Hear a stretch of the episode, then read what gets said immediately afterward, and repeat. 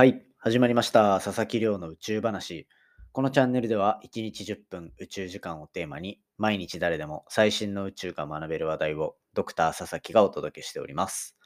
早速今日の本題です。今日の本題は地球外生命体を見つけるヒントになるかもしれない太陽に似た星っていうのは本当に太陽に似ているのかそんなお話をしていきたいと思っております。で、タイトルこれかなりなんかあべこべななんか内容に聞こえるかもしれませんが、簡単に言うと今回お話しするのは、まあ最終的にはこう宇宙人がいるかもみたいな惑星の話にちらっと触れますが、基本的には太陽みたいに自ら光る恒星についての研究を紹介していきたいと思っております。で、今回のは、こう、大体太陽って5000度ぐらいの温度を持ってるんですけど、表面が。それに対して前後、まあ1000度とか2000度とかっていうような違いの、いわゆる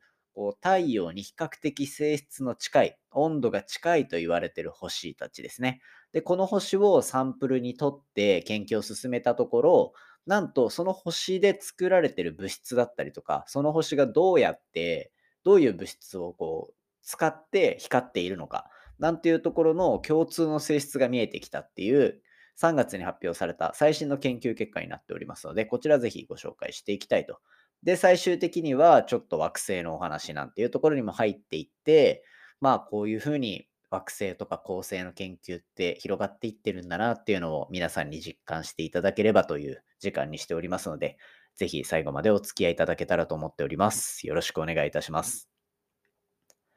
はい。ということでですね、まあ、本題に入る前に毎日恒例の近況報告をさせていただこうかなと思っております。でですね、えっと、今、ポッドキャストチャンネル、ポッドキャストができるまでっていう、いわゆる制作の裏側だったりとか、番組こうやって作った方がいいみたいな、海外のトレンドからこう考えられるよね、みたいなのを発信しているチャンネルがあるんですけど、そこに僕がゲスト出演した内容っていうのが公開されております。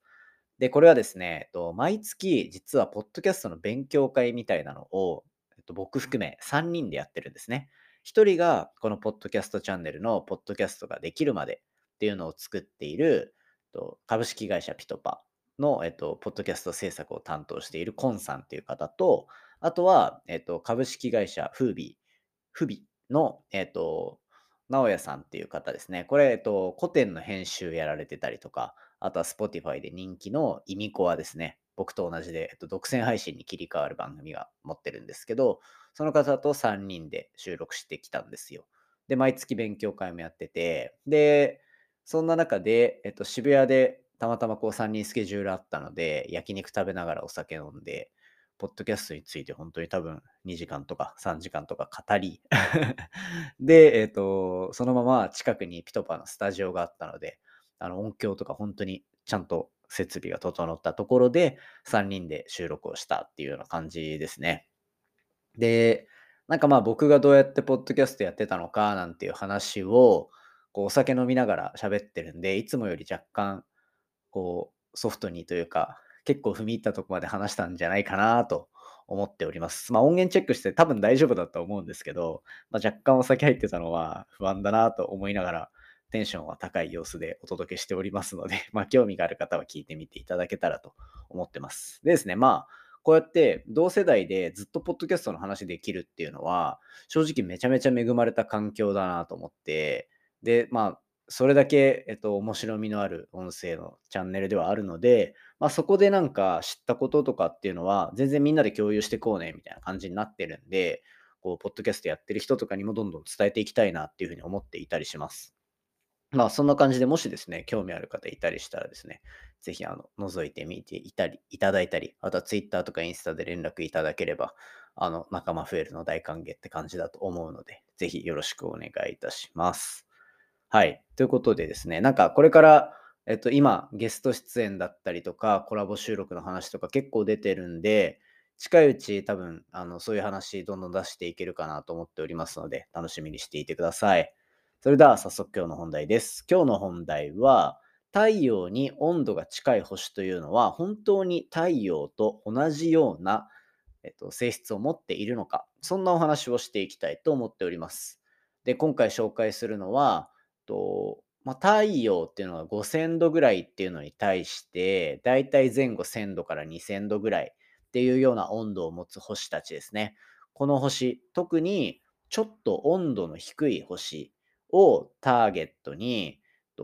その星の中にどんな物質が含まれているのかっていうのを研究する。そんな、えっと、研究結果が紹介されていたんですね。で、これはまあ簡単に言えば太陽で、えっと、ナトリウムだったり、マグネシウムとか、カルシウムとか、鉄とか、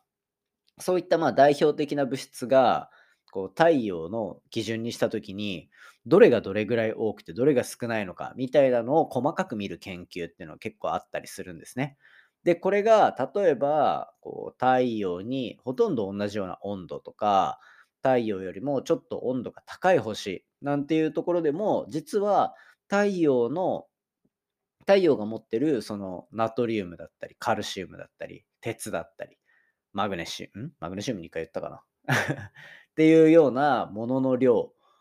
っていうのが、えっと、ちょっと温度が高くても、結構同じような、えっと、組成、組成比っていうんですかね。その、どれぐらい持ってるかっていう、あの、元素の比率みたいなのが、結構似ている星っていうのがたくさん見つかっているっていう状況なんですよ。で、こういうのを、まあ、論文によっての定義にもいろいろよりますが、まあ、太陽型星っていうふうに呼んだりするぐらいの、まあ、それだけ太陽に似てる星っていう意味で扱われてたりしますというところで、じゃあ逆に太陽、だいたい5000度ぐらいの太陽からもうちょっと温度の低い星たちっていうのを見に行った時に一体どういう性質を持ってるのか、どのぐらいのその元素の組成、つまり、えっと、マグネシウムだったり、カルシウムだったり、鉄だったりっていうのが、どれぐらい星の中に含まれてるのか、なんていう研究を今回、日本のスバル望遠鏡、ハワイにあるものすごい大きい望遠鏡ですね。っていうのを使って求めに行ったんですね。で、この結果、とまあ、結論から言うと、あるその温度の低い星の一部っていうのは、太陽のその元素の量っていうのと、えっと、比較的同じ結果っていうのが得られたっていうのが今回の研究結果です。プラスして、じゃあ、それらってあの同じ、私たちと同じく、天の川銀河って呼ばれる銀河の中にいるんですね。で、そうなった時に、じゃあ、その銀河系の中で、ちゃんとその渦巻きに沿って動いてるのかみたいなところも、えっと、一緒に調査してあげた結果、まあ、物質が似てるもの、つまり星としての性質が温度だけじゃなくて、持っている元素の量とかまで似てるよっていう星たちっていうのは、この銀河系の動きに沿ってぐるぐるぐるぐる回っているような、まあ、太陽と同じ傾向が見えているっていう状況でした。その一方で、逆にその星たちが違う元素組成を持っていた。つまり、太陽っていうのが1持ってる物質が10だったり、1持ってる物質が逆に0.1とかっていうものすごい少量しか持っていないみたいな時っていうのが、えっと、あったりするんですね。で、そういう全く星として温度は一緒だけど、持ってる物質が全然違うってなった星たちっていうのは、銀河系の中でも、なんかこう銀河の渦巻きに綺麗に吸い込まれていくっていうよりは、変な動きをするみたいな星があったりするので、まあそういったところで、実は太陽みたいに単純に光っていて、温度も同じっていうだけじゃなくて、その中身がどういうものによって構成されてるのか、ナトリウムとかカルシウムがどれぐらいあって、鉄がどれぐらいあってみたいなところっていうのが、実は星のその種類を分けるっていう上で非常に重要だっていうところを明らかにした研究結果っていうのが出てきたっていうところですね。で、しかもですよ、この星の中身の物質のうんと、星の中身にどういう物質が含まれてるのか、どういう元素が含まれてるのかっていうのは、結局は星が作られるタイミングに依存するわけですよ。星っていうのは、このポッドキャストでは何度かお話ししてますが、こう宇宙空間に漂っている塵だったりガスだったりっていうものが、ある一箇所にこうなんか固まって、で、そこでお互いがくっつき合って、で、巨大な塊になった時に重力の力が強くなって、えっと、真ん中で核融合が起きて、それが星になるみたいなイメージなんですよね。つまり、星の中にどんな元素が含まれてるかっていうのは、そのガスが集積したタイミングに依存するんじゃないかっていう考え方ができるわけです。加えて、星ができた時に、周りには数日前、3日前、4日前にも話しましたが、惑星ができるっていう、星の周りに地球みたいにぐるぐる回る惑星ができるっていう時も、その星のを構成を作るのに使った材料の余りで惑星を作るみたいなところが多いので、つまり太陽に持っている元素の量とかっていうのが似ているっていうことは、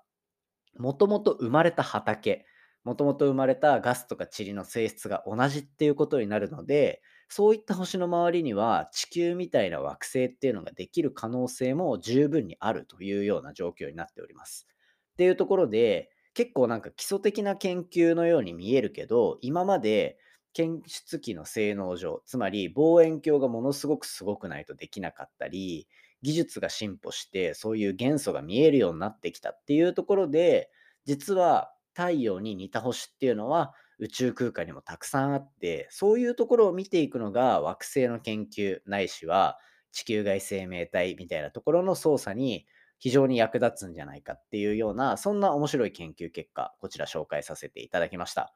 今回の話も面白いなと思ったら、お手元のポッドキャストアプリでフォロー、サブスクライブよろしくお願いいたします。番組の感想や宇宙に関する質問は、Twitter のハッシュタグ宇宙話で募集しておりますので、じゃんじゃんつぶやいていただけたら嬉しいです。それではまた明日お会いいたしましょう。さようなら。